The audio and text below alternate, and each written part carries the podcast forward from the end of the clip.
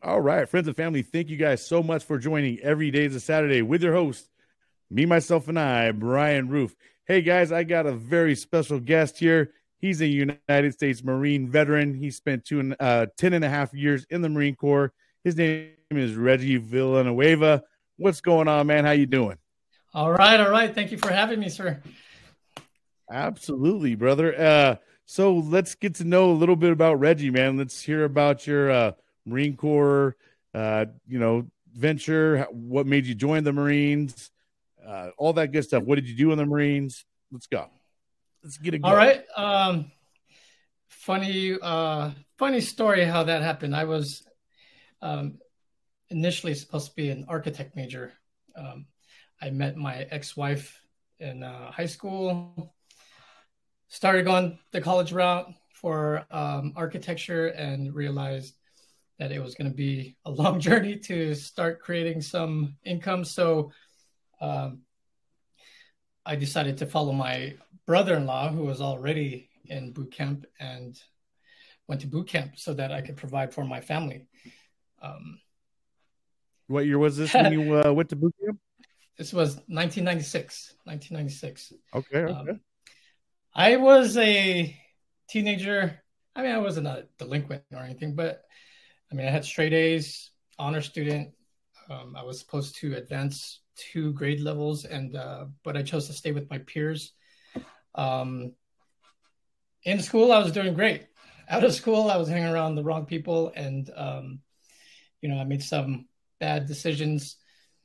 Got arrested for vandalism, doing you know graffiti. I was doing a mural, and um, I uh, ended up getting kicked out. My dad was a police officer at the time, kicked me out. You know, I was homeless like at 14 years old. And um, oh, a close family friend, um, she's like my big sister. She and her family pretty much took guardianship over me. Um, I straightened up graduated at Ontario High School, and uh, from there I started pursuing architecture. But I realized it was going to be a, a, a, long road to even see any type of um, financial stability as an architect.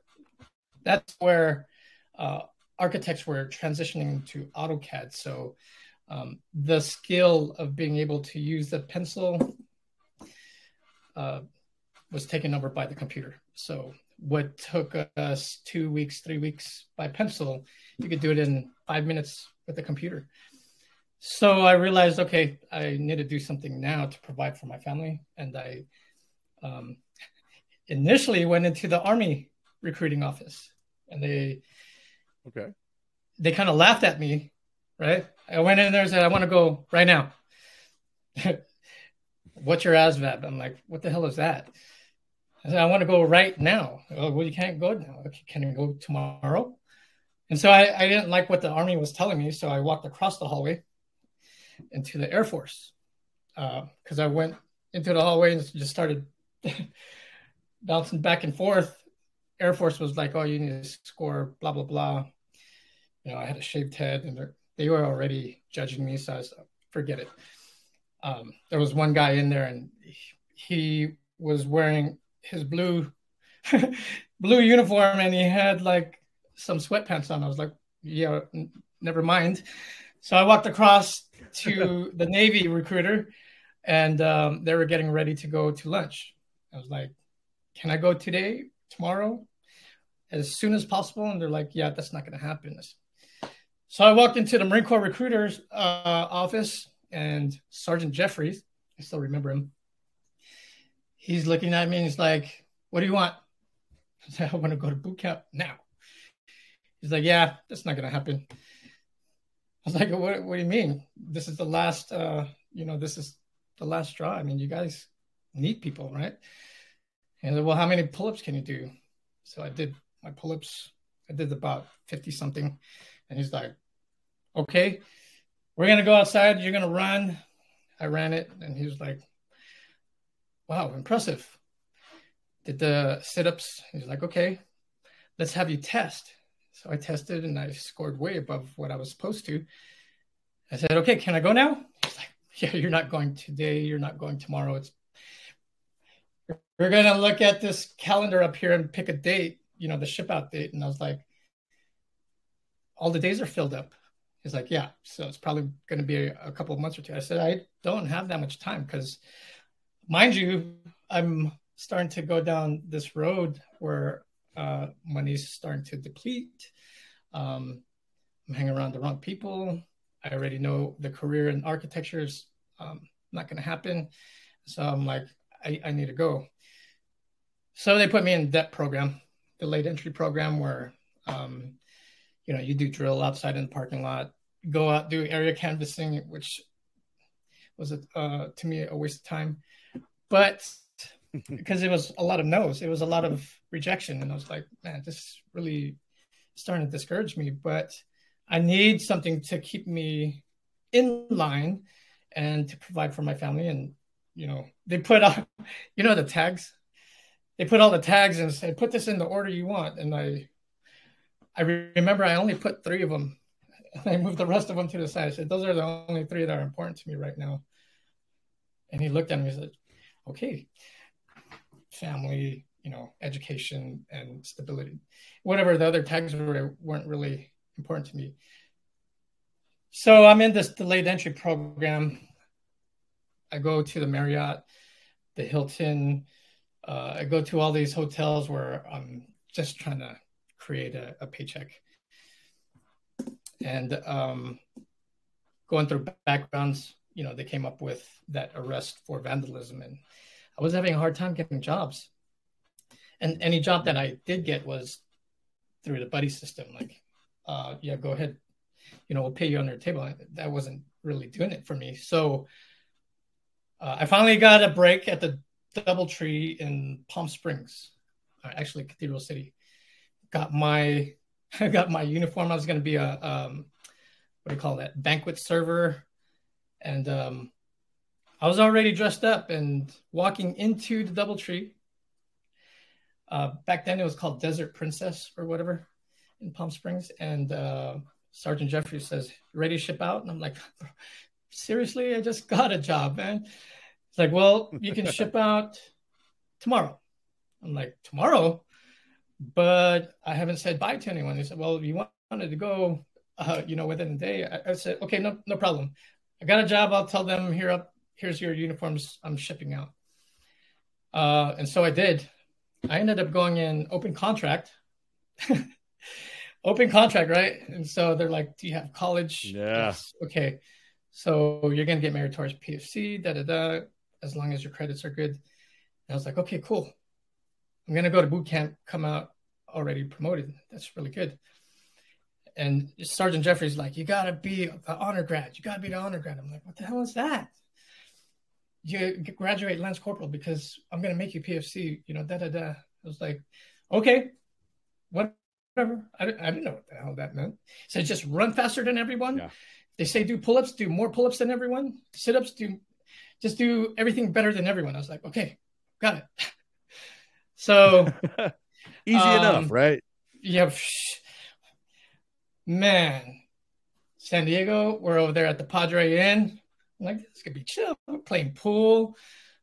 And, you know, everyone's outside smoking. And uh, they're like, okay, time to turn it in because the, the white bus is coming. I, uh, what's what's the white bus? And mind you, I never, when I was in late entry program, I never went to FCRD with the rest of them because I was out there trying to hustle. And uh, so I never knew what the process was from the Padre Inn, getting on the white bus, and what happens when you get off the bus. Oh, bro. It was a rude awakening because uh, the only person that ever yelled at me was my father. Right. And um, wow wow, when I had them drill instructors come on the bus, I was like, oh damn, what's going on? Yeah, on the yellow footprints. Doors open, and it was, man. a blur. Yeah. I've been one of the guys uh, uh, behind the actual receiving drill instructor, just like check them out. I'm like, they're intense. And I'm over there in the in the back of the bus. I'm like, oh damn, they're lining up, getting on footprints, and uh, it was a blur it was late at night. I remember it was cold and they're trying to make us read something on the wall. I'm standing on footprints, just kind of looking around and ja, ja, ja, you know, drill instructors trying to keep me uh, looking forward. And we were out there for a while. Whatever they were reading up there, I was like, I don't know what this article is. You know, what's an article? And so we go into receiving, dumping everything. That was a blur because I was like, holding this little green bag, the uh, you know the money valuable bag, and I was like, "Damn, they took everything." and uh, next you know, we're doing what they call it was fire watch. I'm like, "What the hell is fire watch? Where's the fire at?" Where's yeah, right. they're they're like, "You got next fire watch." I'm like, "No, what the hell? There's a fire." And so I went into boot camp just really um, not aware. Uh, uh, you know, I didn't have any knowledge base of what Marine Corps. I, I was, was a lot like you when I went in, man. I mean, you at least went into the delayed entry program. I didn't even go there. So when I got well, in, I was, you know, I think that, you know what took me by surprise in boot camp is is all the marching that we had to do, man. Yeah, I was like, in the Marines, they march. What the fuck is this? You know what I mean? yeah. Um, the sleep deprivation, you know, the running and stuff, it wasn't a big deal. What was challenging was being in the last rank, and there was like six of us that were shorter than every everyone's like towering over us. So everything we had to do was at their their stride. So every step was like three of mine, and I was like, man, I'm at a light jog, and they're just marching, right? And they're like, get in step. And they like to they like to put them long legged dudes at the front. You yeah. know what I mean? Yeah. So all the guys in the back are just tripping. And they're trying to keep up with these daddy long leg dudes. Yeah. Um. so they're like, "Hey, you're a you're a road guard. You need to put the red lens on because you're a tail lights." I'm like, "I'm what?" And so, man, being the short one of the shortest, or well, there were six of us. So I don't know how it, it was always me but I was like, damn, I got the red lens again. I got to run all the way to the front, you know. And then the and by the time the platoon passed me, I was barely catching my breath. I'm like, yo, you guys gotta, you guys got this red lens. I don't want to be the road guard anymore. You're sitting there but, dogging in place while everybody's running by. Yeah, holding this little light, telling people to stop. I'm like, I'm not stopping cars. What the, the moonbeam. Yeah, but uh, I learned that oh, road guards or uh, Firewatch get to go to early chow and late chow. I was like, oh hell yeah, this is cool because I don't have to be with the platoon getting yelled at all the time. We could just go march in pairs and go eat and and elude the drill instructors. But nope, there were drill instructors everywhere, everywhere. I was like, there's no way we're gonna get away with any type of solitude on on this base. And uh, yeah, that was a rude awakening. My first five days uh, Black Friday. it was crazy. Next thing you know, I'm standing, or I'm, yeah, we're standing on the quarter deck. You know, sit down. And we're all, you know, uh, knees against each other's backs and, you know, left hand, left knee, right hand, right knee. And this huge senior drill instructor looked like Herman Munster um, comes out. Sergeant Hernandez just comes out of this duty hut and he's like I'm over exaggerating, but it was like like he was almost hitting the ceiling with his uh, campaign cover. And I was like, damn, that guy is huge, and he was like a perfect V. I was like, that can't be a real man. He was just huge, and uh, had a dip in. And maybe to him, he was just speaking normal conversational tone, but he was loud when he did that senior drill instructor speech. And I was like, oh shit, what the hell did I just get myself into? And um, he said a speech. I seen all three of them go to the position of attention. He goes, drill instructors, unleash hell. I was like, oh damn. Um, boom. And Sergeant Gilmer and Sergeant Johnson, that was it. They turned the house upside down, brother. I was like, oh no, what we were carrying racks left and right, put everything on top of the racks. Nothing was on the ground. It was, it was just chaos, controlled chaos. Uh, boot camp. I remember bits and pieces of boot camp. If you say something, it'll trigger a memory, but um, it was a blur. What it felt like a whole year, uh, but it was only three three months, man. Um, but it was the best thing that ever happened to me. It gave me direction, structure. It. Um, so you went the, open open contract. At at what yeah. point in time did you find out what your MOS was with it when you uh, graduated boot camp? Because uh, you know at that point you had to oh. find out whether you were going to MCT or whether you were going to SOI, or or Correct. how did that? So everyone on open contract, everyone on open contract. When we got to SOI, they said if you're on open contract, go over there. And um, you know, everyone who knows where they're going, all the grunts went to SOI and uh, went to MCT. When I graduated, was golf company. Um, the last day, they're telling us, you know, where we're going to uh, MOS school, and so um, told me, Villanueva, ah, oh, hell, military police. I was like, what are the chances that I'm going to be a military police officer? And I was like, you know, that's just uh, poetic justice, you know, having been arrested for um, vandalism, you know, being disobedient to my father and embarrassing him and our family because of that, being homeless at the age of 14 and, um, you know, another family having raised me and turning my life around at high school graduation. So boot camp was my second pivotal moment in life. Um, it was not the first rude awakening, but it was the second. I was like, whoa, I'm in a different world. This is completely different. I'm I'm not in charge. I realized that um, I was this small in the world, and my opinion didn't matter. It did not matter during those 13 weeks. And so, yeah.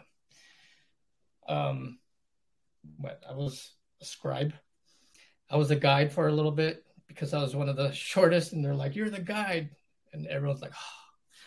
"I had no idea what the hell I was doing." so they fired they fired me after you know I don't think I made it half a day. when I I dropped yeah. that guide on stick, I you know it uh, I failed. They, they, did it. They did it to yeah. punish the platoon, and so they're like, they saw my penmanship, and they're like, "You're the scribe," and I was like, "I'm the scribe. What the hell is a scribe?" Man, I was up late hours writing these T cards and schedules and everything they wanted written down was in my handwriting. And uh, Chris Chris Boyle, he was the other scribe. Um, but we had a system. We had a system. We we would get it done during like other fire watch or if we are in class somewhere, we'd uh, tear off a page and we'd get them done throughout the day. So we didn't have to stay up late. But yeah, being scribe, those were the days, man. Rude awakening. Yeah, I never got uh, to do uh, be a scribe, but I, I definitely was a uh, squad leader for a, a, point in time. I started off as squad leader, got fired probably about midway through, and then they uh, re got me as the squad leader like right before graduation. But yeah, never was a scribe. but I definitely remember all that stuff, man. The the little house rat. They had the scribe. Oh yeah, the mail I was a, I was a house and, mouse. Yeah, the house I was mouse. A house mouse.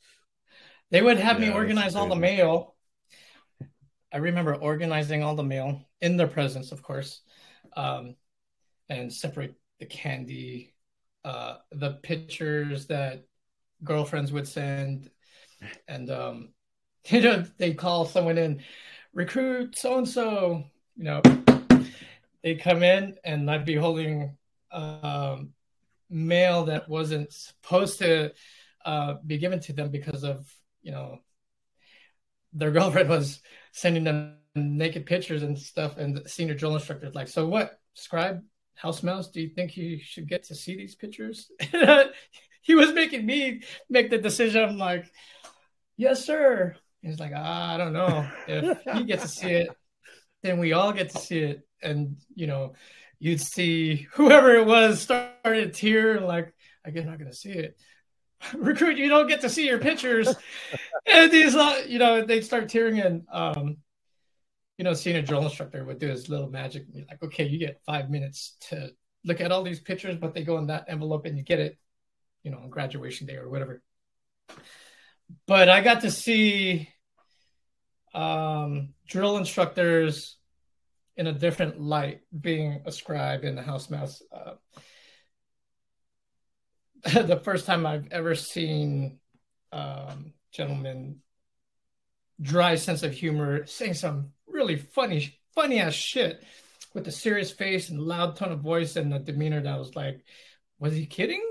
Or was he joking? Was he serious? Because he said it like he was angry, but it was hella funny. And so um, I had a hard time trying to distinguish. Uh, I don't know if he's mad or not, but uh, by the end of boot camp, I realized they were just clowns, and everything they had to say was in a demeanor that was structured as uh, authoritarian and um, couldn't show emotion or happiness or pain or whatever. But um, every once in a while, each of each of the drill instructors, even the senior drill instructor, would you know pop a smile real quick because something hella funny happened. Um, but yeah, that was crazy, crazy. Uh, boot camp was uh, very challenging for me. I must have quit several times a day. Um, I thought of because I knew how to jump fences and I knew how to run faster and uh, I remember I was doing maybe 1430, um, 1430, 15 minutes on the three miles. So I was like, I could beat that drill instructor. He would never Damn, catch bro. me. I'd be, I'd be over the fence running towards a plane. I could see the freeway over there. I'd be gone. And then um, I realized that I wasn't that fast because there were faster drill instructors out there. And um, yeah, I I realized that there was no other way but going through it. And you're going against guys that had done boot camp, you know, more than yeah. one time. for real, for real, it was crazy. Um, but um, senior drill instructor Sergeant Hernandez, he had a way of doing them. Uh, senior drill instructor circles and uh, just turning it around like and you know they're going home so we're just gonna have a little that's funny. My uh my senior was uh staff sergeant hernandez. Oh he wasn't like big like herman munster was he or on the uh, on no, the he was kind of tall but uh he wasn't no herman munster yeah this guy was he made herman munster look tiny bro he was huge every if i still had the pictures um I was probably right here to his black belt. That guy was huge, and he was like a helicopter mechanic or something like that. But huge teddy bear. Um, outside of you know being in training, he was uh, like a very respectful, compassionate man. Because I remember when I was, I believe that it was Camp Pendleton, or when I was at 29 Palms, I had made contact with him, and he was on the air wing on Camp Pendleton, and he was really cool, really cool guy. I was still afraid to talk to him though. I was still afraid to talk to him. Um, yeah, I never. So where did you end saw... up uh, doing?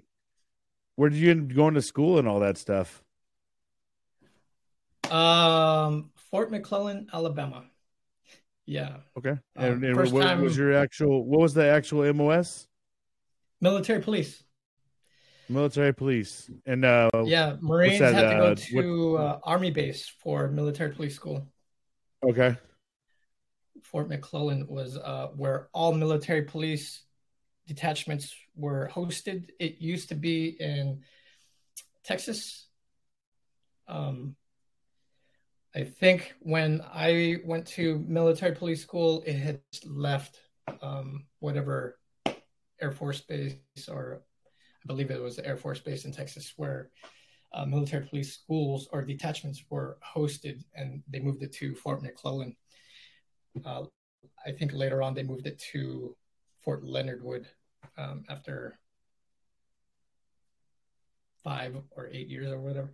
But um, military police school had jumped around, so that was crazy because I had never flown all the way across to that side, and um, I was just wearing my alphas. When we arrived, uh, there was like six feet of snow, and I was like, "Damn!" Mind you, I, I was coming from Palm Springs, California, where it's like 120 degrees year round, basically, or most of the yeah, year. And um, the cold would get hit. 40, 45. Yeah. So being in a state where it's snowing, I was like, oh, damn. PT in the snow, everything in the snow. I was like, and they had to have all the windows open when we slept. And I was like, this is crazy. We're going to get sick. We're going to get. You were missing California die. real quick. I'm going to die here. you know, it's cold. Uh, that was an experience because being out on Liberty, I had never experienced um, what I experienced outside the gates, um, being treated uh, differently because, you know, we were from California for one. And then just certain areas, the cab drivers would be like, don't go down this street. I don't go down the street. I was like, okay, noted. We don't go down that way. Um, for reasons we can already um, guess why. And I was like, oh, damn. I didn't realize then that certain organizations still existed. And I was like, wow, you know, going going into yeah, a 7 Eleven, like, hey, can you break 100? And they're like, we don't serve your kind. I was like, it's 100. Wow. And then that manager comes out and says, look, we don't serve your kind and your money don't blah blah blah. As I'm backpedaling out, I'm like, oh yeah, I'm sorry, wrong place. and leaving the 7-Eleven, I was like, wow, this is crazy. This is crazy. So we kind of hovered around just the outer limits of the base, um, and never ventured out too far into Alabama. So um, I wasn't going to challenge it. I was I was fine with just going and get some. Yeah, they right were back. old school, and, and and I imagine being a California boy, you know, we're yeah. we're used to diversity and, and a lot of that stuff. So yeah. I imagine, you know, for you, you're like it was like a total culture shock, huh? Yeah, there was four of us. Um, there was four of us, and Andrade. Um, man, I can't I can't even remember their names, but the four of us from LA area, up to like San Diego, and we're like, we're just gonna stick together and come back to the common area where everyone's just playing their guitar, you know, playing handball or whatever, going to the gym. That's funny. I had another. I had a sergeant Andrade as a, a drill instructor. I had gunnery sergeant Andrade in DI school. Yes. Wow, that's that funny. guy would always foam up at the corners of his lips when he was doing his um, his instruction, he was one of the meanest men I've ever met. Uh, but if you if you caught him on the sidelines, he was hella funny, and he uh, I don't know what it was, but that um, drill instructor school was so intimidating during training session. But when you saw them walking from point A to point B, they had huge smiles on their faces, and when they were in front of you, they looked like demons with horns coming out. I was like, oh man, these guys are human. these guys are human, but they had a pain threshold like like crazy, man. I don't know where they got their energy from. Um, I later learned. So, uh, how long was it before you actually hit the drill field? Then, uh, how long were you in before you actually decided to be a, be a drill instructor? Because we was that like three, four years already. Uh, let me see. Went to Iwakuni, ninety. Uh, so 96, 97, 97, 98. Then went through 29 Palms as an MP from then to 2001. So 2001 to 2004. I had picked up meritorious PFC. Then I picked up meritorious Lance Corporal at Military Police School. I was an honor graduate.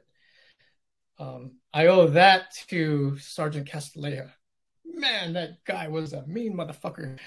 Um, always had spit shine boots, press camis, and I I ended up being his house mouse, and I realized I was like, oh no shit, this is why he's always looking sharp. He had like 16 sets of camis, six sets of boots that were already spit shine, and I always wondered how the hell does he go in there, come back out looking sharp, and he had everything prepped already. That was my first. Ah, I kind of want to be a drill instructor too. Went to uh, Iwakuni and I had this CID, yeah, CID investigator who was a former hat, was everywhere. He was everywhere, and uh, he had a huge influence on me wanting to become a, a drill instructor. So he's like, "You need to go on a meritorious board. Go on. Go on." I never won them in um, Iwakuni but when I got to 29 Palms, I just kept going through meritorious promotion boards.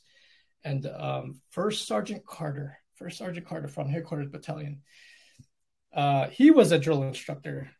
And Staff Sergeant Cruz from Iwakuni prepared me on how to do boards. And so when I went in there, you know, I slammed, slammed, you know, the pine, went in there just like Staff Sergeant Cruz taught me, snap, pop like a drill instructor. And First Sergeant Carter goes, Get out, do it again. Came back and he goes, That's how you come in and report to a meritorious promotion board. The rest of you, get the fuck out.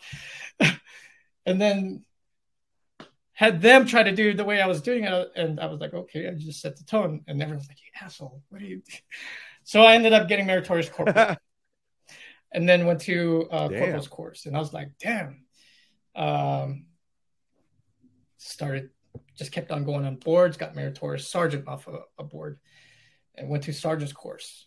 When I went to sergeant's course, I got injured. My um, we were playing soccer during sergeant's course, and someone came to uh, slide, and my foot went 270 degrees uh, clockwise and everybody heard it. God, damn, dude. And it popped, oh. and I was looking at my toe pointing that way, and my body was facing oh. another way. I was like, "Oh man, I just got orders to drill instructor school. Damn!" Got rushed to the hospital, and the doctor's like, "We're gonna have to put you on a full body cast, and um, you're gonna have to deny them orders." I'm like, "Oh hell no, I'm not." I said, "Do I need surgery?" No, but you're gonna need some time to heal. I said, um, did I break anything, tear anything, da da da? No, you're just gonna need a lot of time to heal. I said, okay, can I sign the uh, the release form? So I went to drill instructor school with that injury. Um, they gave me 72 hours to empty my current uh, base housing to go straight to San Diego, accept the other base housing, and then immediately go to DI school and report there. So I was I was a clusterfuck reporting it to the DI school, and um, man, it was it was like going to boot camp. Like I just got off the white bus again. I was like, oh, what do I do? How did this happen? Where I was pressed for time to. I, I moved the entire house by myself. I, I sent my wife and um, my son, who was just a baby. I said, go accept the base housing I will pack everything up, throw it in the U-Haul, and I'll meet you there in you know four hours or six hours, whatever. Shit, it took me like ten hours. I was just throwing everything in the U-Haul to empty it out so I can just get you know give the keys back and go go move. But from there, drill inst- drill instructor school was um that was a, a life changing moment in itself too because very very challenging. I felt like giving up more times than I did when I went to boot camp the first time, bro. yeah. DI school was tough. Yeah, I heard very I heard tough. DI school is no joke, man. I uh my the last uh the last guest I just had, Staff Sergeant Cruz, he's an active duty Marine. He you know, he was in the drill field in the our the last episode we just actually talked about drill instructor school. Our whole two hours was yeah. almost dedicated to talking about drill instructor school. Man, it is it is super intense for you guys. Uh, I can't believe it, and and and it sounds like you know you guys if you don't do well during the week, they pull you on the weekends. And man, I, oh yeah, I, I, uh, oh yeah, I definitely and give my hats off to your workload. I have uh, utmost respect after them guys, man. It, you know, like a, when you go through boot camp and stuff like that, you just go through, and then once you graduate, you leave. You know, you, your drill instructors typically leave a lasting impression on you, but you don't really think about, wow, that guy's going to go through like eight more cycles or something. You know what I mean? And uh, he's not done yet, and he's going like to do 16. boot camp again. Yeah, my gosh, it, it is unbelievable how much, uh, uh, yeah. how many times a drill instructor's got to go through boot camp. It uh, it was one of the best experiences of my life. It contributed to my survival when I was homeless and uh, went through several other um, personal adversities in my life. Uh, the Marine Corps alone can have a huge impact on someone, no doubt. Being a Marine Corps drill instructor, military police officer, having seen death um, up front at 19, 20 years old, as a PFC Lance Corporal military police officer, death, right? uh, not even in combat, but like suicides on 29 Palms were just skyrocketing. Um, domestic violence, where you know knives and guns and just terrible beatings and things that happen to um, children and and women. Just as a uh, military police officer, was um, doing something to my mind, and then going to drill instructor school. Uh, that had a, a, a different a different impact on my mind and my heart. And will the will to survive in drill instructor school mentally physically and right here uh, definitely will challenge any man or woman. I don't care. I don't give a fuck how tough you are. The mission is attrition if they cannot break you we do not continue. We do not continue until we all break. And that's when training starts. Right. And we yeah. and you know there's always that 1% that 5% or the 3% that will absolutely not want to break. And um, everyone has a breaking point. And mine was several times a day several times a day trying to stay up uh, keep up with the um, the assignments trying to memorize everything um, maintaining uniform, composure, um, keeping a positive mental. And attitude. and and while you're while you're in drill instructor school, you did have a wife and a, a kid too, right? Yes, yes. That, so that was even a, that's harder. a whole challenge within itself, man. Right? Yeah, knowing yeah, they were only kid? ten minutes away. Yeah. How old was your kid at, at the time? time? Let me see. Uh, seven, eight, nine, 10, 11, or 2001. Four going on five. And then my daughter, um, or Isaiah, when we had Messiah is 96, and then Isaiah was at 29 Palms, and then Maya when we went to San Diego. So I already had three kids by then. Um, oh, shit. and so having them within 10 minutes drive time, I was like, man, they're only 10 minutes away. And here I am spending three months at a time uh, here with the platoon. And maybe I would make it there for 30 minutes or three hours. They would say, hey, come back in six hours. So I'd like, okay, do I stay in the duty hut and sleep, catch up on work, press my uniforms, or do I go home and do what I would do in the duty hut at home? And uh, thank God my wife at the time she would help me spit shine iron um, while i was listening to you know teach backs because i would read my teach backs record it so i could play it eat iron and listen read do all that for memorization. And um, my wife at the time was right there helping me with everything. And so i'm so grateful to her. She had the toughest three years during di duty as well being, you know, home alone with the three kids, and that was tough on her, very tough on her. So, um,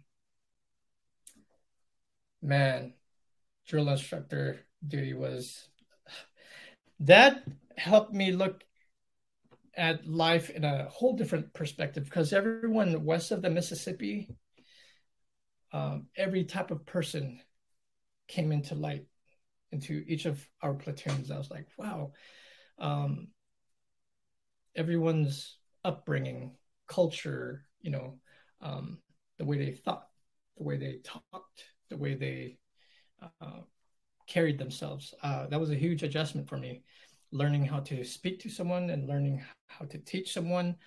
That was that was uh, very very influential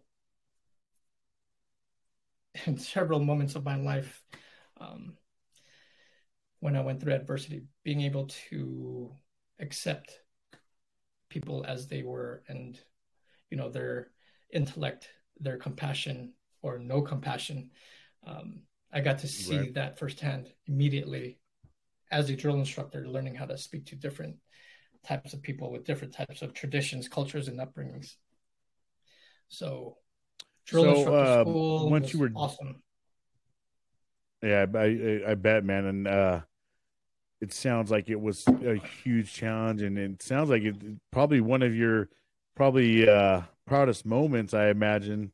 Uh, I yes. know when you know when I graduated boot camp and I got my Eagle Globe and Anchor. Uh, I the, the, way I felt, I, I could only imagine, you know, becoming a drill instructor. You know, it's that feeling's got to be absolutely amazing. Because I, like you said, you felt like quitting several times through through the process. Uh, there you are at the end, you make it, and I mean, you got to feel like at this point in time you can do about anything, you know, bust through a fucking wall or whatever. Uh, but yeah, you know, I bet you were feeling, you know, feeling like Superman after you uh, graduated. Uh, after I graduated the DI school.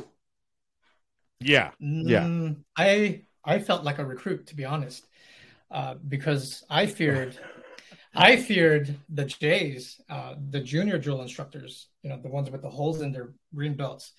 I had the most. Yeah, those guys were the assholes. Meanest um, junior drill instructor, Walter, Sergeant Walter Viscano. He made me um, quit so many times in my mind, and he pushed and pushed, pushed. My company was uh, and you know, I think all companies have a certain personality to it. But man, he held me to a standard. I was like, how the hell do you expect me to do this, that, and this and that? In 10 minutes, he's like, figure it out. You're a drill instructor. I'm like, okay, impossible. I'm not going to be able to do that. He's like, you're going to do it. and I would figure out a way to make it all happen. I, unbelievable. And so we ended up being really good friends um, there was this moment where I, I snapped at him and um, he brought me into the duty hut and he goes, Did it work? I was like, Yes, it fucking worked. He goes, All right. Shook my hand. He goes, We're team now. We're team now. He says, I've been trying to break you, man. You're hard to break. Uh, and I was like, Man, all you had to do was tell me, and I would have broke a long time ago.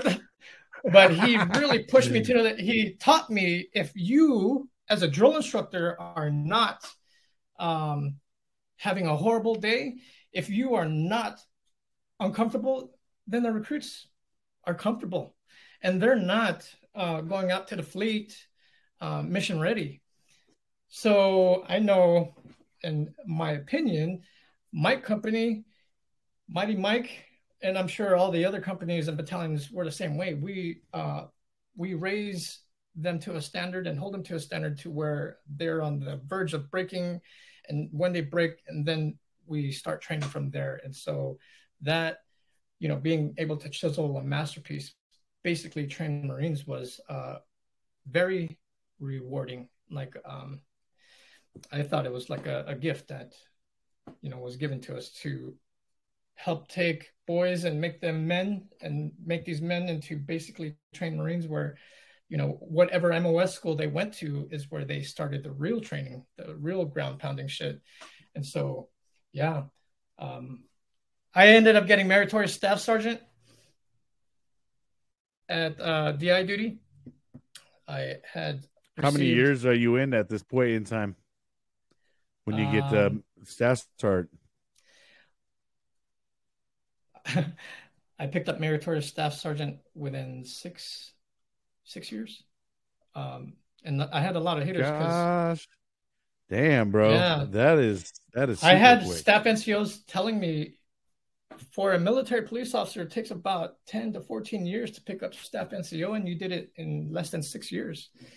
I was like, I owe it to Sergeant Castilleja, Sergeant Cruz, you know, Gunny Becker, you know, all the, you know, Gunner Sergeant um, Parker. Oh my God. You know, Major Aho, you know, everyone who had led me and put me in billets in military police billets. And, you know, I was writing the blotters for the base.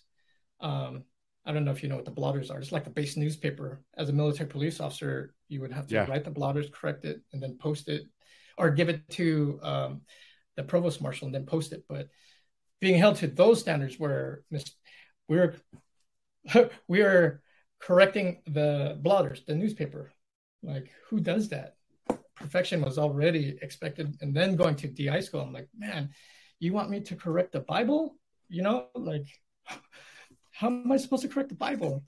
Um, and that's the standard you're held to and as a drill instructor, physically, mentally, you know, um, academically, psychologically, you know, don't show pain, don't show love, don't show humor, don't show anything but be perfect.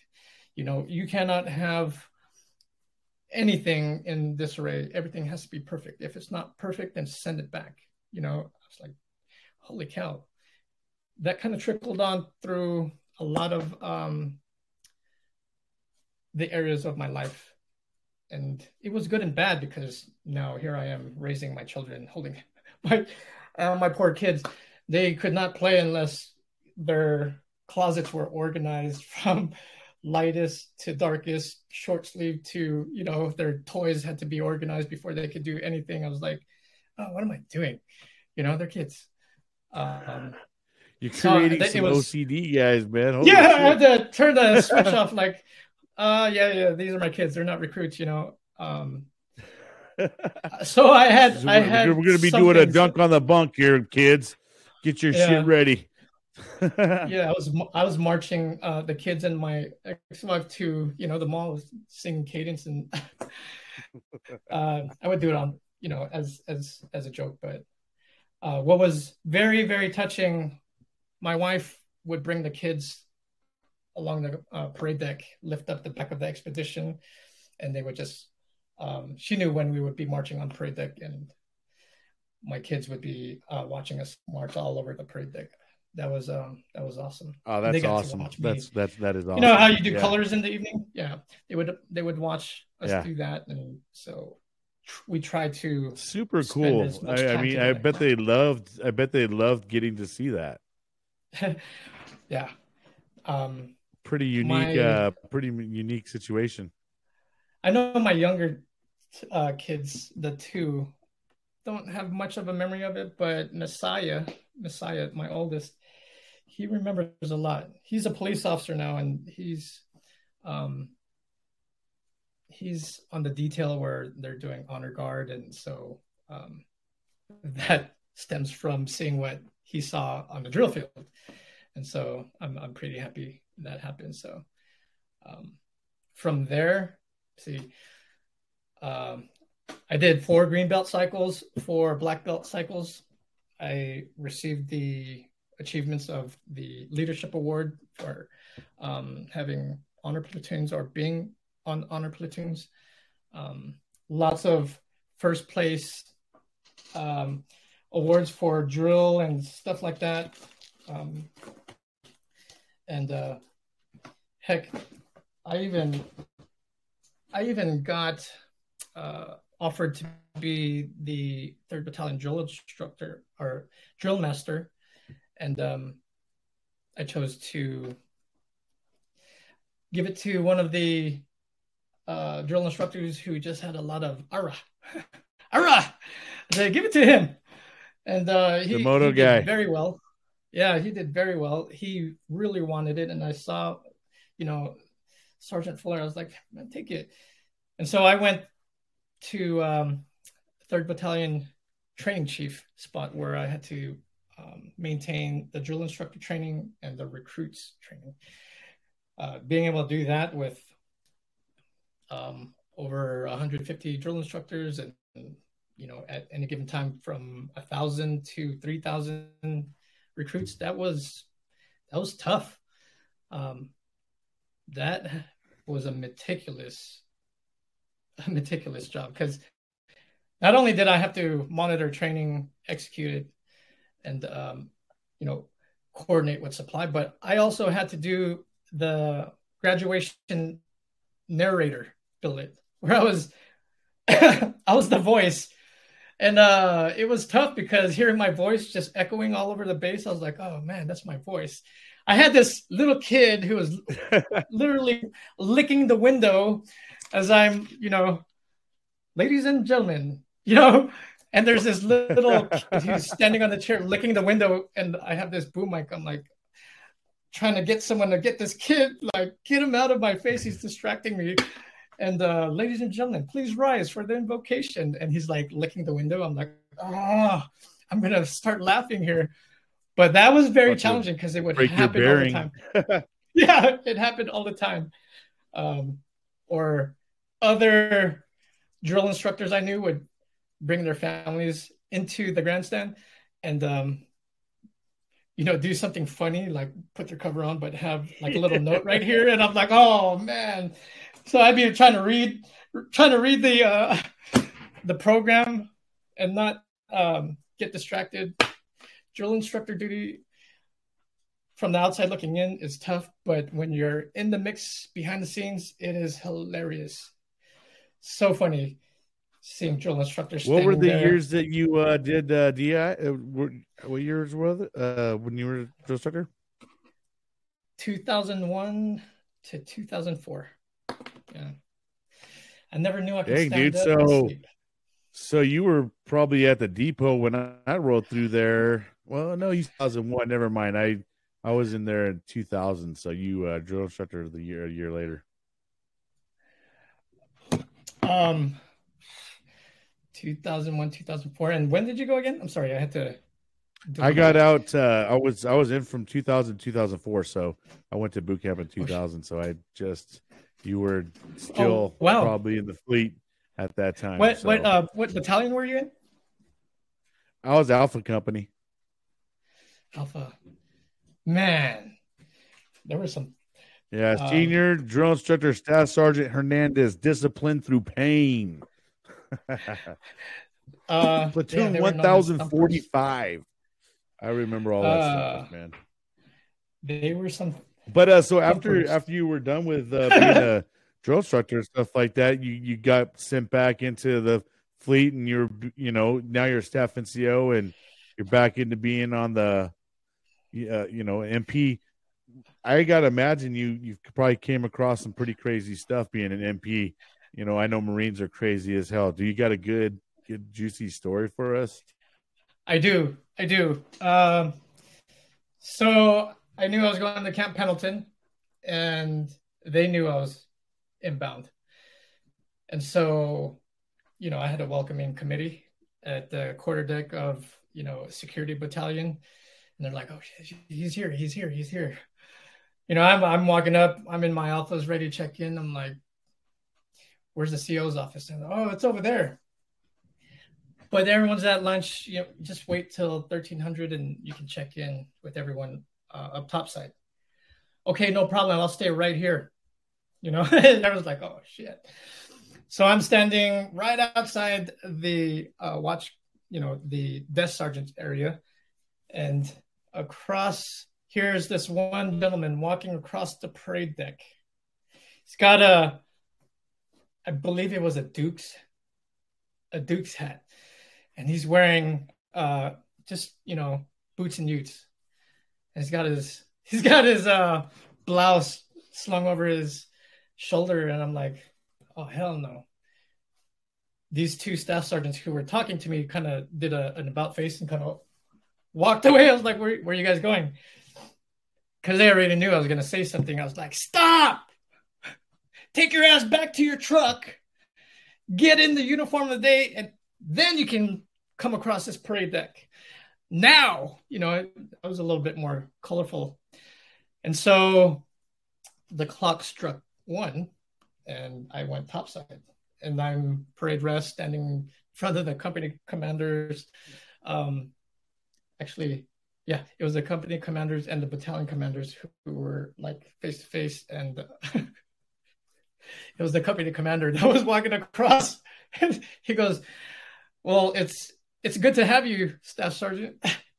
we know you're gonna, you know, keep everyone within line and uphold the regulations. I was like, oh shit, sir, you're you're, you know, not in compliance. You're. I could have gave you, you know, what what were those called? Uh, they were like little infractions you can write people. If you were a staff NCO or NCO, you could write someone. Uh, I can't remember what it was, but if you broke some article, you could write someone. I was like, I would rather have you go back to your truck and get back in a uniform and then come across it. Little did I know it was a company commander.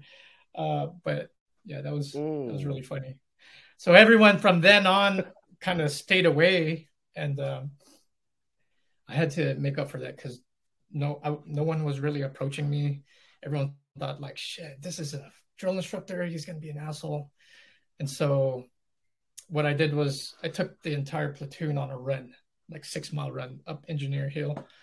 And at the top is where I did like a little school circle and just connected with the platoon and um, passed my wisdom. And um, it was no longer, oh, he's a he's a drill instructor. We connected, and so they knew I was there to um, learn from them, and by learning from them, you know, I could lead lead them based on their capabilities and uh, what they knew. So I truly believe that a leader is nothing um, without his subordinates or platoon or whatever.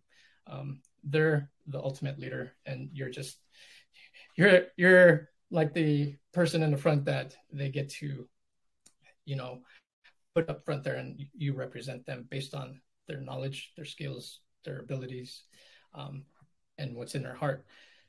Because if you say let's charge that hill and they don't want to, you ain't charging the hill. That's for sure. You know, um, right? You're not doing anything without the love of the platoon, and so I learned that real quick. It wasn't all about yelling. It wasn't all about you know being authoritarian and um, just demanding. It was about connecting and uh, putting them first, their families first, um, and mission mission was great after that. So, um, all right. So, yeah. what what ended up making you want to uh, get out of the Marine Corps and stuff like that? So, I saw uh, you said you did 10 and a half years. Um, what yeah. what led you to end up getting out? Did you want to get out? I that's a good question. Uh, there's many parts to that because I had requested to I had requested to go to Afghanistan like seven times, uh, and they denied it because I was mission essential. I was um, the head instructor for the little military police school that we had, push uh, training FAPS, uh, fleet assistance program, and putting um, basically trained military police officers out in um, in country, and so they kept denying, denying, denying. I was like, man, here I am in charge of a military police department. My brother-in-law, who went to boot camp, I followed him. He left, went into a police department, and he's like, come to my police department. Okay. And so I started the process to go to the police department. And um, what's funny is when I finally got to the point to where uh, I reached the 90 days early out that got approved, they put my meritorious promotion because I won another board to get meritorious gunny. And then my line number came up to get gunner sergeant um, through my line number.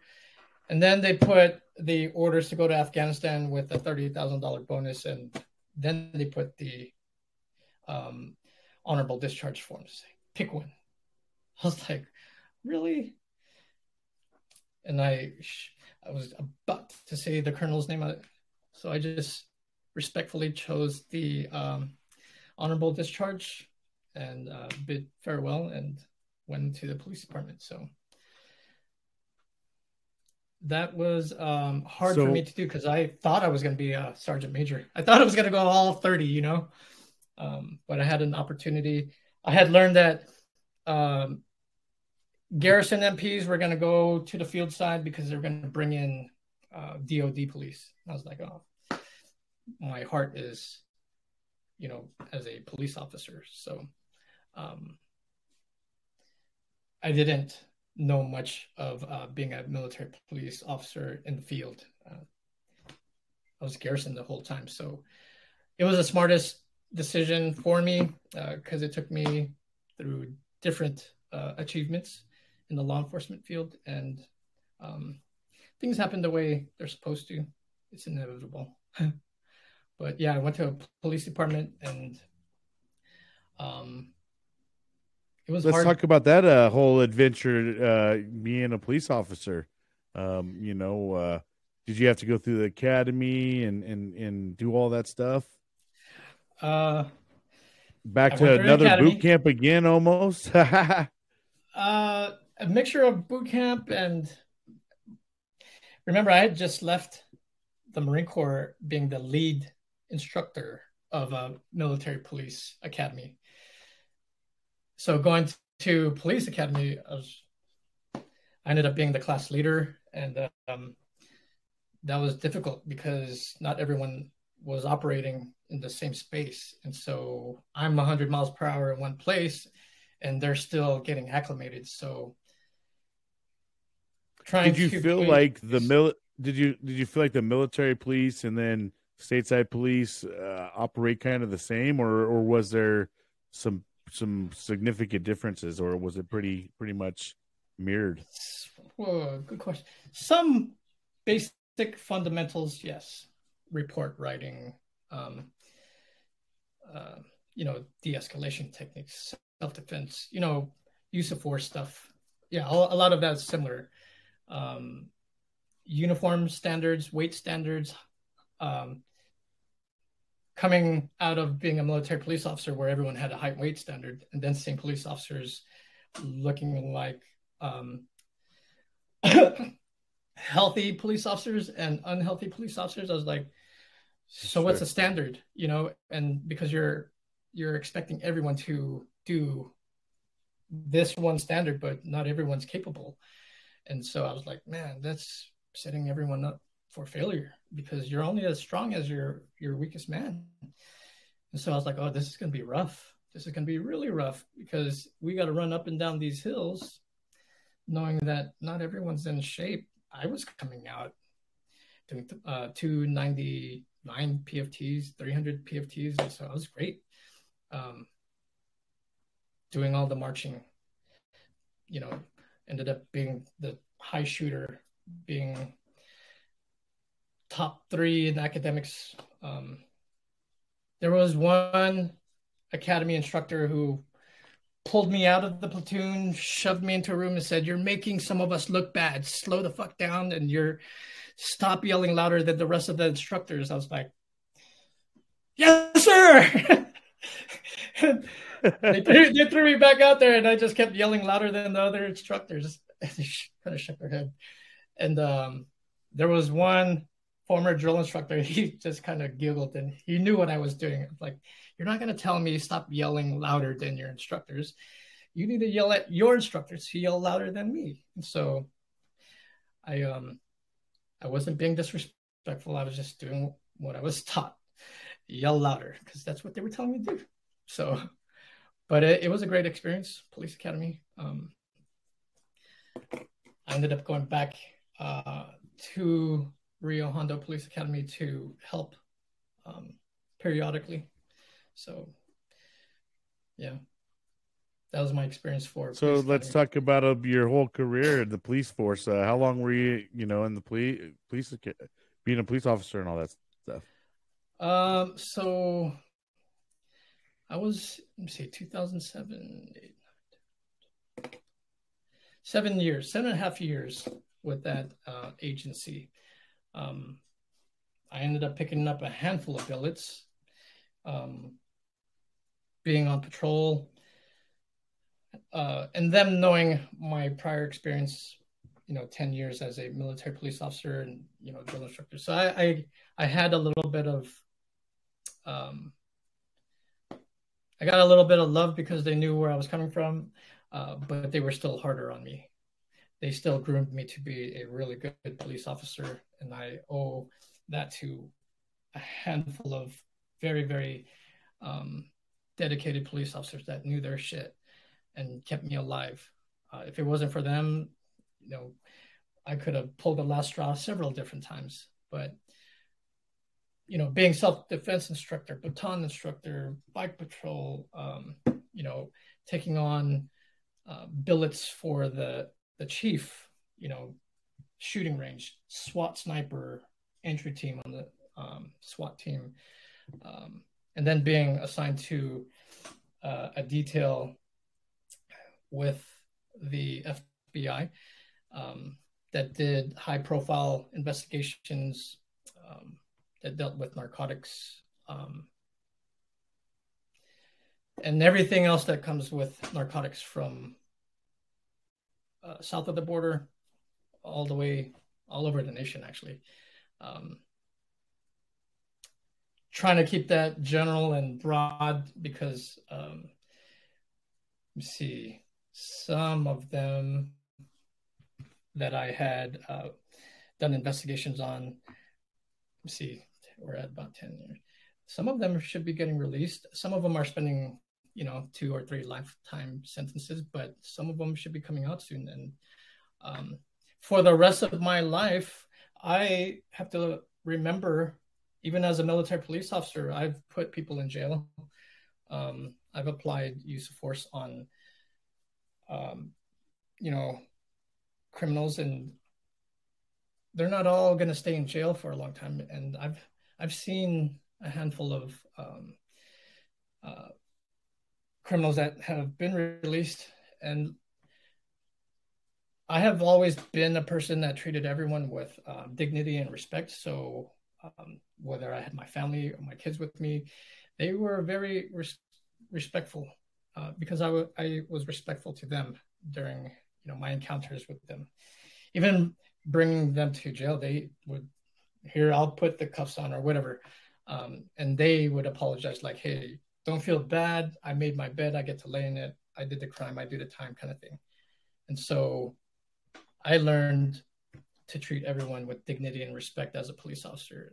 If you can't walk down the streets of the city that you swear to defend and you know protect and serve if you can't walk down the street and have conversations then you got to think about how you're uh, being a police officer and that always stuck in my mind because um, the car is not going to protect you uh, all the time i was always on graveyard shift and on graveyard shift having only six maybe seven police officers in the city that has over 250,000, you know, in population.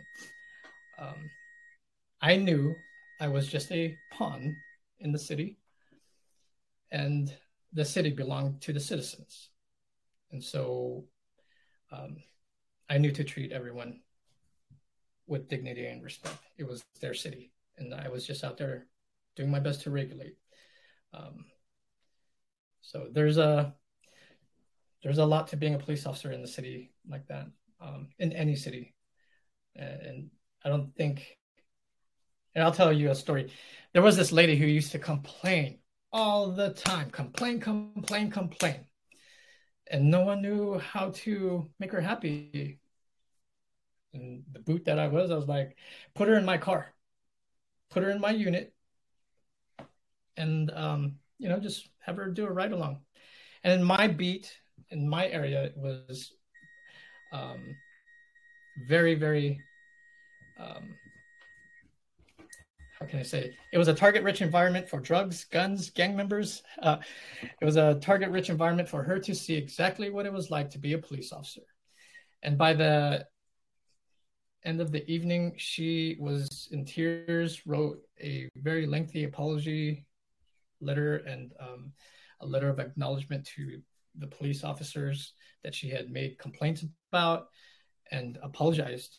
And um, if only citizens who have an opinion about police officers could sit in the passenger seat of a police car and uh, just experience one night, one night compared to the several years a police officer has to serve um, on or off duty because just because you're out of uniform doesn't mean you're not a police officer. They'll still there are people who will still kill a police officer or harm a police officer whether or not you're wearing a uniform and or disrespect you or offend you in front of your family or not. Uh, there's that type of evil out there. It's tough, very tough. I bet, man. So yeah. you said you did it for uh, seven and a half years, and then uh, what happened after seven and a half years? Um, that's a tough one. I'm not sure if I can go over all the details, but I went through I went through a all in a congested time frame. I went through a divorce. Um, I lost a a very good friend, my best friend on the SWAT team, um, who was killed in the line of duty. Um, the conversation that we had makes me go back and forth because I had never really taken a vacation um, through the Marine Corps, and uh, for me to be pulled aside by my best friend, he says, "Hey, I'll uh, I'll take your spot, you know, on SWAT team. Handle your divorce, take care of whatever you got to take care of because you, you need to you need to take care of your personal affairs." Um, at the time I was breaching, uh, we were both breaching, and he ended up working um, an entry, you know, got the door open and uh, wasn't able to successfully pull that screen door open and um, was shot with a shotgun um, in the head area, neck slash face area, and um, that was very painful, very very painful. And that I wasn't there. Um, it could have been me. Um, I had some SWAT team members blaming me for his death because I took vacation and um, you know he died in the line of duty. A lot of people didn't want to talk to me. Um, during that period of time, I went through my divorce. You know, uh, the death of my best friend. I was facing some false allegations that took two and a half years, two and a half years of trials to um, clear my name. And um, my world just crumbled. I, because of these allegations and the police officer association that didn't protect me, didn't defend me like I thought they would the uh, leadership I expected to protect me did not. Those who knew me, you know, all my life and were very close to me, they turned their backs on me and or kept a distance from me. And you know, based on these allegations, I, I understood why they made those decisions. Um, the allegations made against me were severe enough that uh, I was almost murdered twice, and uh, there were unreported attempts on my life, and I did not report it in fear that they would retaliate and try to kill some of my family members. So the undercover detail that was in uh, in the capacity that I uh, had to operate involved very dangerous people, and so it didn't matter whether I resigned and threw my badge in because um, my association or my leadership didn't defend me. Um, there were still people out there trying to kill me because of these false allegations. It didn't matter where I went. Um, during these two and a half years,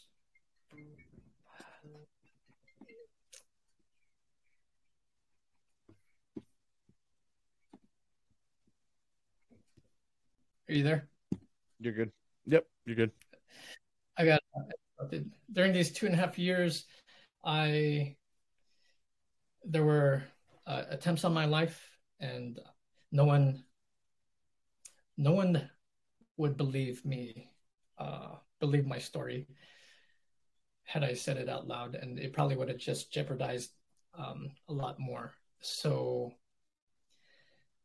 it wasn't the only reason why I went homeless, but it was one of the biggest um, contributing factors. Had I continued to stay in and about my family and friends, I would have jeopardized their lives as well. So I was homeless on the streets in fear that anyone I loved or cared about if anyone was with me, would um, be in danger because of these accusations. And it took two and a half years to clear my name. And it was very disappointing because when the judge said and pulled the mic and said, Mr. Villanueva, on behalf of the Superior Court, the city, da da da, you can go ahead and create a new life now. Uh, apologize for wasting two and a half years of your life, basically. And the jury is kind of like, wow. Um, and so, without going into details on how that happened, I was then able to start rebuilding my life. Um, it wasn't easy. Uh, it hasn't been easy facing people who close doors in my face, um, would turn off the lights, close the blinds, and turn off the TV, whispering like, Shh, "He'll go away." And you know, all I was doing was asking for uh, a bottle of water. Um, shit, I was living under bridges, sleeping in trees, sleeping in playgrounds. I went from living in a house to a trailer, a fifth wheel, to my truck, to a car, giving up the car and then um, bouncing around couches. And then it got to the point to where people were saying, You're not welcome here. I can't be seen talking to you because of what you're going through. And um, just stay the fuck away from us, is what um, a couple of people actually literally said. Just don't fucking come around here, or else I'll, as they're holding their gun, I'm like, yo, I'm family you know, why are you holding your gun? Like, all I want is just to take a shower, a bottle of water, and um, I had family and friends doing this to me who I,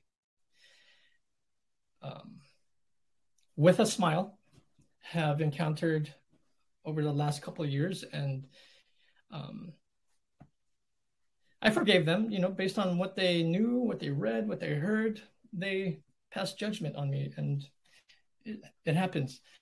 Um,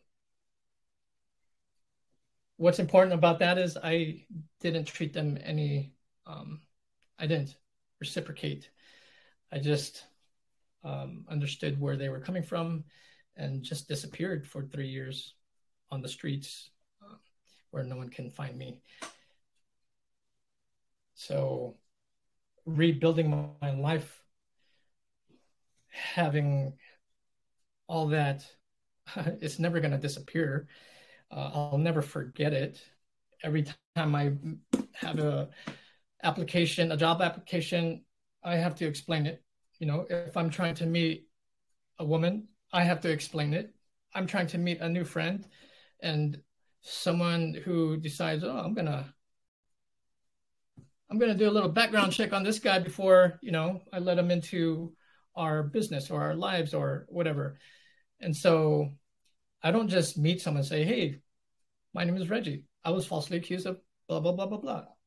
That would be ridiculous. I would never be able to function in this world. And so um, there's a fine line where, or there's a time and place where I have to disclose this information, relive it all. And it's not easy. And I do it uh, coming from a place of recovery. You know, I was homeless, addicted on drugs, alcohol, surviving. What I was decorated and awarded for as a police officer, FBI undercover, uh, awarded for doing certain things uh, during investigations. And when I was doing it to survive on the streets, you know, then it, it was it was frowned upon. Like you're a disgrace, you know. When I had to do what I did as a police officer, you're awesome. you're a wonderful police officer or FBI agent. But when I did the same very thing on the streets to survive, I was a piece of shit. And people literally spit on me. And, um, you know, they treated me, they treated me like scum. But I so never. What do you What do you say was like the What do you say was like the turning point for you that made you able to turn it all around and get yourself back off the streets and kind of uh, pull your life back together? Was it after the, all the legality stuff was over? Uh, that was kind of the start of your new um, beginning, or well, so the trial, the two trials ended, and I was like, okay, I told you.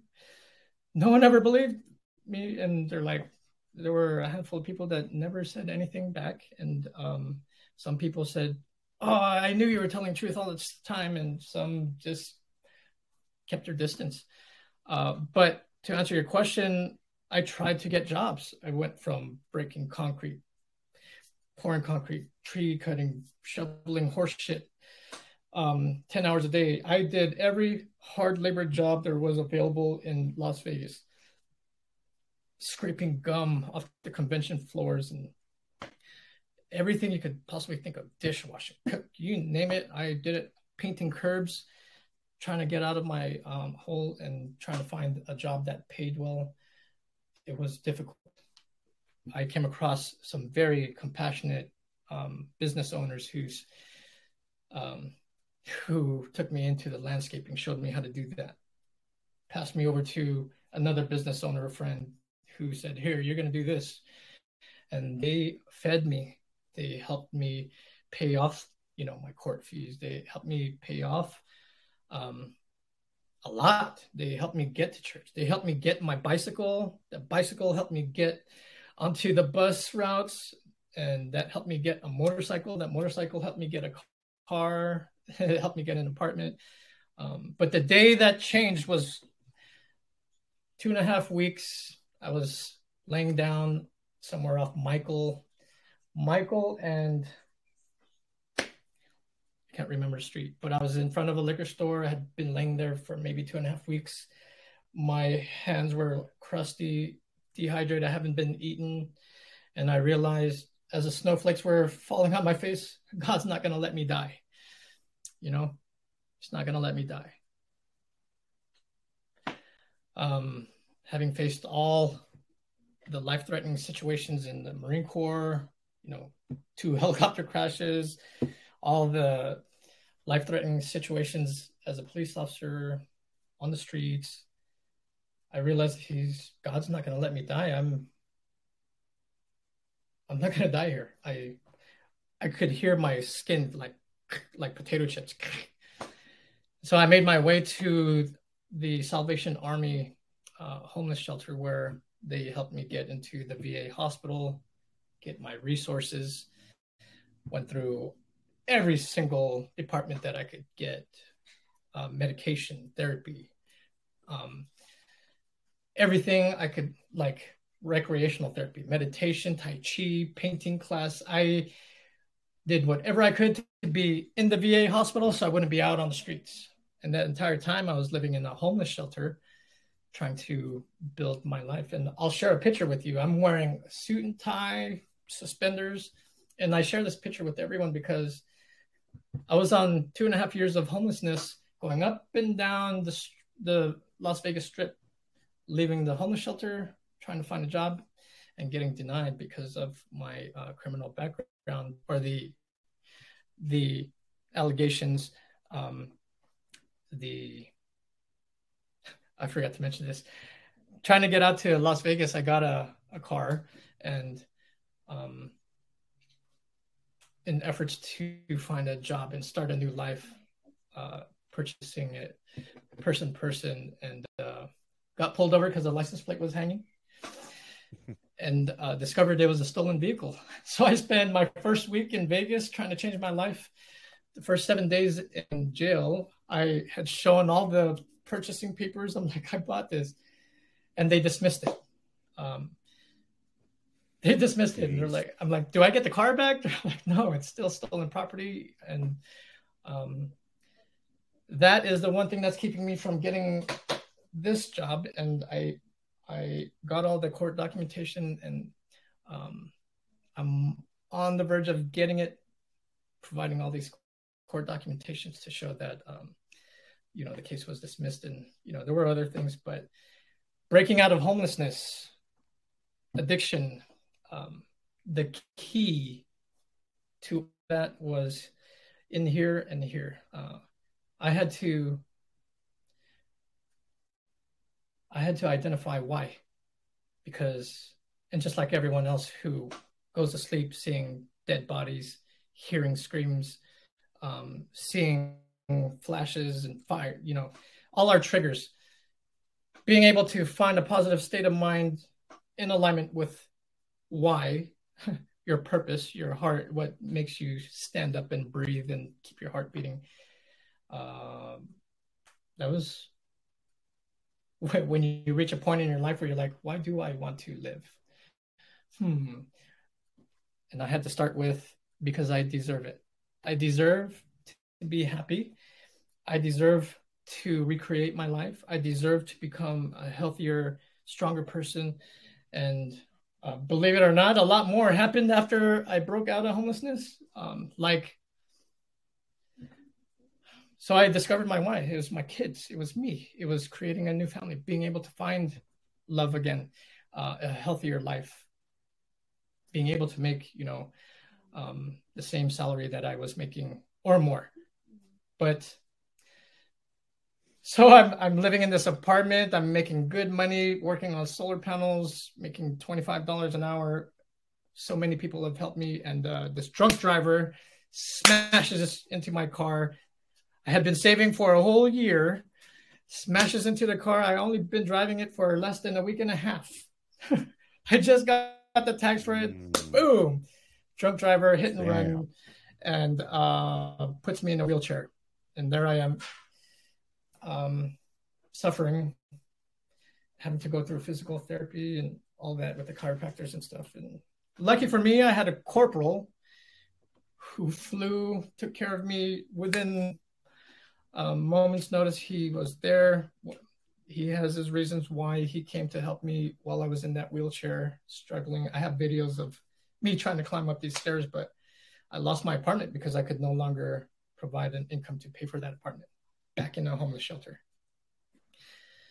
And uh, wow. um, I didn't want to live in a homeless shelter anymore, so I was couch surfing. Everyone who thought I was living in an apartment had no idea I was living in a homeless shelter, working, appearing on social media like life is grand, but I was living in a homeless shelter, working at, um, you know, the places I was working at and it wasn't till August of last year where I got this apartment. Um, what helped me was I um, I had very very great friends who I call angels who were there unconditionally, family members who have been there unconditionally that helped me maintain a positive mental attitude, state of mind, gave me purpose, unconditional love.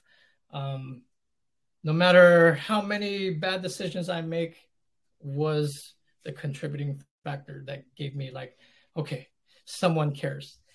Whether or not they were family, um, or who I perceived as family, knowing that someone cared and was looking out for my best interest um, also helped.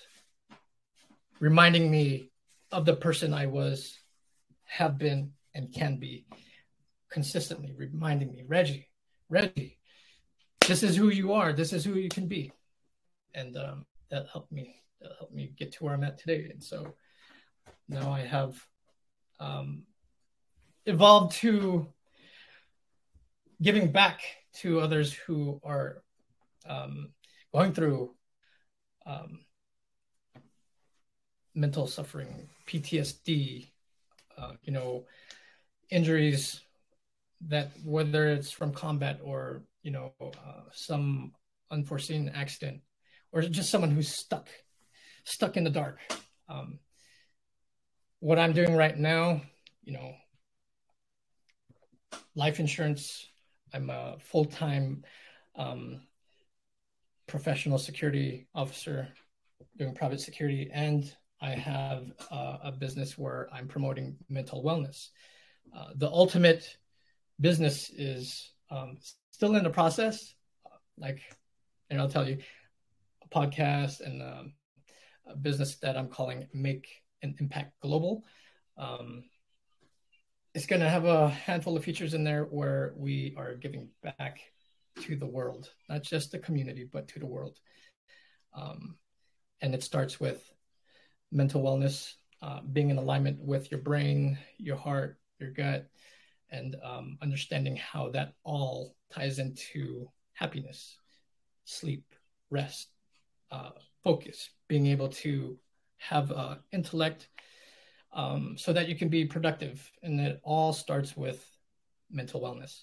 And so that's my that's my purpose now. If I could push away from my full time job and just do that alone, one on one life coaching, helping, um, just influence, I can't guarantee change. I cannot guarantee change. I've said this in one of my reels. I cannot guarantee it, but I know damn well I can influence it, and I will be right beside you along the way until I until I hear you say, "I got it."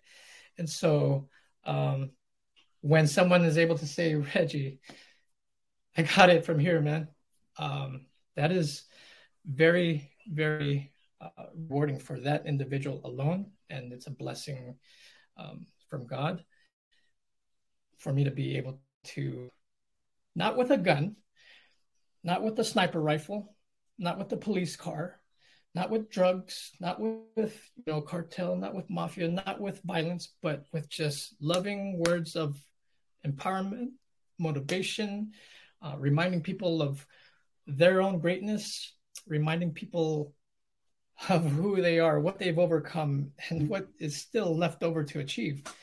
And some people uh, are not aware of their blind spots. And so that's where I come in is um, awareness, empowerment um, from compassion alone and the love of God. And you know what, man? It seems like you'd be perfect for that and a great advocate because you've been through a lot, a lot of different mental yeah. health uh, type of deals, you know, uh, divorce, uh, you know, false accusations, homelessness. I mean, my gosh, in in seeing you know death, uh, many of times I'm sure you know being in the you know a police officer, definitely you know it's not a you see some of the worst things in the world. I mean, I, I can't imagine. So oh, I, I, mean, yeah. I imagine you're in a good place now where you could be a very good advocate yes. to a lot of people, and you know, yes. and uh, ho- ho- maybe hopefully uh, pave a you know a ground for them to to get through it a little bit easier. Uh, you know, going through rough times is never easy at all, right? No, it's not. And you know what, Brian? I'm I'm no expert. I'm not better than anyone. Um, I'm I'm just. You ever have you ever seen someone drowning? You ever see someone like reaching for a hand and um, being the one that can pull someone up? Um, how do I know I'm strong enough to pull this person up? But I will, I will fucking try. Uh, if someone's reaching out their hand, I'm not gonna give you just a little lazy hand. I'm giving you both hands. I will give you everything, even if it pulls me in with you, wherever you are. I will. I'm willing to go where you are, so we can both walk out together. Uh, I can't guarantee you will walk out with me because what I can, what I have experienced, and what I have seen myself um, persevere through and uh, overcome may not be the same threshold that uh, another person has, but I will I will go. I'm willing to go there and walk you out of it uh, if you're willing to walk out. That's the number one thing is you have to decide and be humble enough to say, can I have some help? Or can you walk with me? Can you talk with me? Do you mind spending 5, 10, 30 minutes? Just, just listen to me. Yeah, I could do that. Sometimes that's all it is, is someone wants to be heard. And um, when you put someone in a corner and no one wants to look at you, spend time with you, listen to you, not even help you brainstorm, try to find a solution, then like, fuck it then. A lot of people have given up because of that. And so this is where I come in and whoever else wants to join hands with me, like I know what it's like. I can I know how to identify certain things and, and say, come on, you don't have to reach out your hand. I'm I'm giving you mine. I'm giving you my hand. Take both of them if you like. And don't worry about it. I got more people behind me. Um, not right now, uh, but I will. I will. And um, even if this entire year I am doing what I'm doing and I save one person and I help one person and that one fucking person is me, then I've succeeded. But I know that's not true. Being out there doing what I'm doing is gonna make an impact in the world. Uh, and starting off with Marines, um, there's a brotherhood, there's a an uh, unexplainable force of um, camaraderie that says, "What's what are we doing now? You know, what's the mission now?"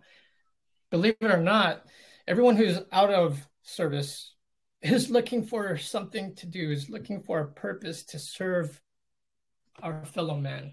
And um, we have a society, a government that is making it difficult to survive, to just um, receive our benefits that we deserve from being injured and you know PTSD, and just cost of living alone. We have, uh, you know, the economics is difficult for everyone to do what they would like to do. So we have military service members who would love to help but can't because they have to help them, themselves first and can't afford to do so. And so I have resources. It may not be your ideal cup of tea, but it's a start. It's a stepping stone to create income, to create a positive state of mind, to rebuild your heart, your purpose, uh, to get healthy again. I'm to be right there uh, you know, um, you know, helping you walk. And then, I mean, the doctor told me I'd never run again. I might be able to walk, but here I am. I'm running. Uh, I'm not in that wheelchair. My cane is here in the corner. I use it sometimes when I do long drives, but everyone's why. If you know why, then how is irrelevant. If you know why you need to live, why you need to do why your purpose is, then how you do it is irrelevant. It doesn't matter. You won't make it happen. And uh, most of the time, Marines among Marines, camaraderie, power in numbers, and uh, that's a force to reckon with, And Like when everyone's saying, "We got you, brother. We're gonna go have a barbecue. You can stay in your fucking room and be sad and whatever because of this, that, the other, or you can come with us."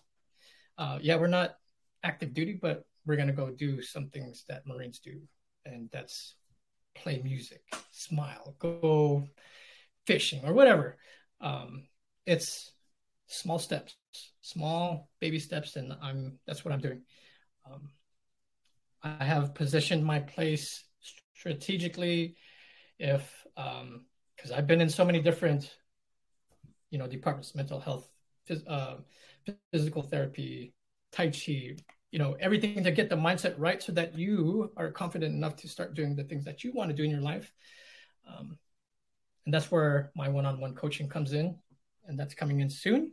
My podcast coming soon. My Make an Impact Global business coming soon, and um, my business with um, Amare, Amare meaning love, and all the mental wellness, physical wellness products that are available um, to someone who is looking for recommendations. That is all in place so that when I identify this is why, this is why, maybe you should, you know, here's a recommendation. And um, eventually, someone or many are going to see that opportunity and be like, hey, I want to, I want to help people too. Because I know, I know a handful of people that are in their cave, for lack of better words, or in their dungeon, just punishing, punishing themselves for the pain they inflicted the lives they took, the lives they've had in their hands. Um, you know, I just had a nightmare last night and I couldn't understand it because I'm very happy right now. I'm a great uh, version of my life right now. And last night I had a dream that confused me. I was on my knees, painfully crying. And I don't know if it was painfully crying because I had killed people or because I was just uh, in a position where I had been holding people who had died. And so I woke up and I was like, oh shit, whoa, you know, where did that come from? Because I'm really in a happy state of mind. And um, someone told me, well, what was your interpretation? And um, now that I think of it, my only explanation for that is I, in my conscience, can't save everyone um, I'll die trying. And that was my interpretation. Um, I will do what I can to help. Um, I can't guarantee it. I'll do what I can to influence it. And um, I'm willing to go there.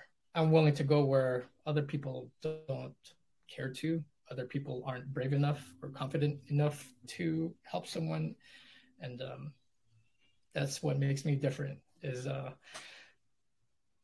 I, I'm willing to go as far deep as possible to help pull a brother or a sister, military or not. I don't give a fuck if they're military, what branch of service.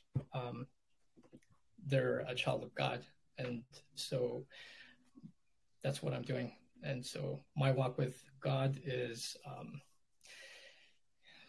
a lot stronger than having battalions behind me, uh, but I think that's what he's doing is placing a battalion of Marines and citizens who are proud of being a citizen um, and are aware that we need to create a happier world uh, to eradicate a lot of the evil out there. So, um, will we be able to get rid of all crime, evil? No, but the only thing we can control is creating positive mental attitude and positive minds and loving hearts, healthier bodies.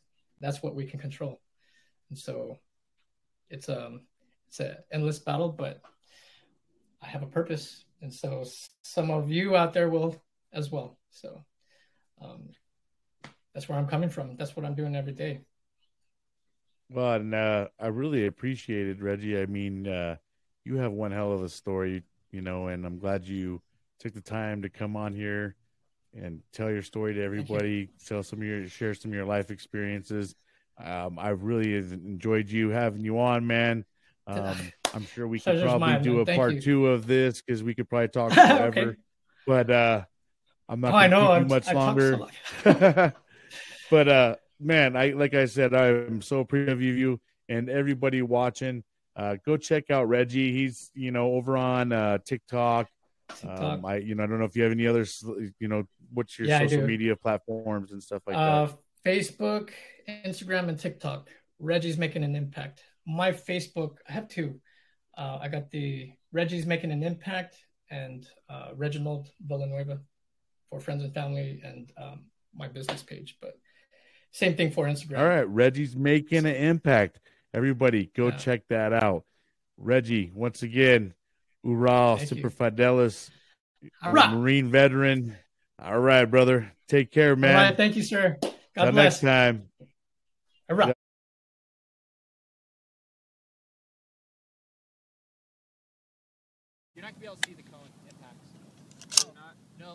Unless you get trace. He may have hit the cone. He may have hit the cone on that. It looked like the trace was. It looked like it was. It was even with the uh, the poppers behind it. They're, they're the same distance.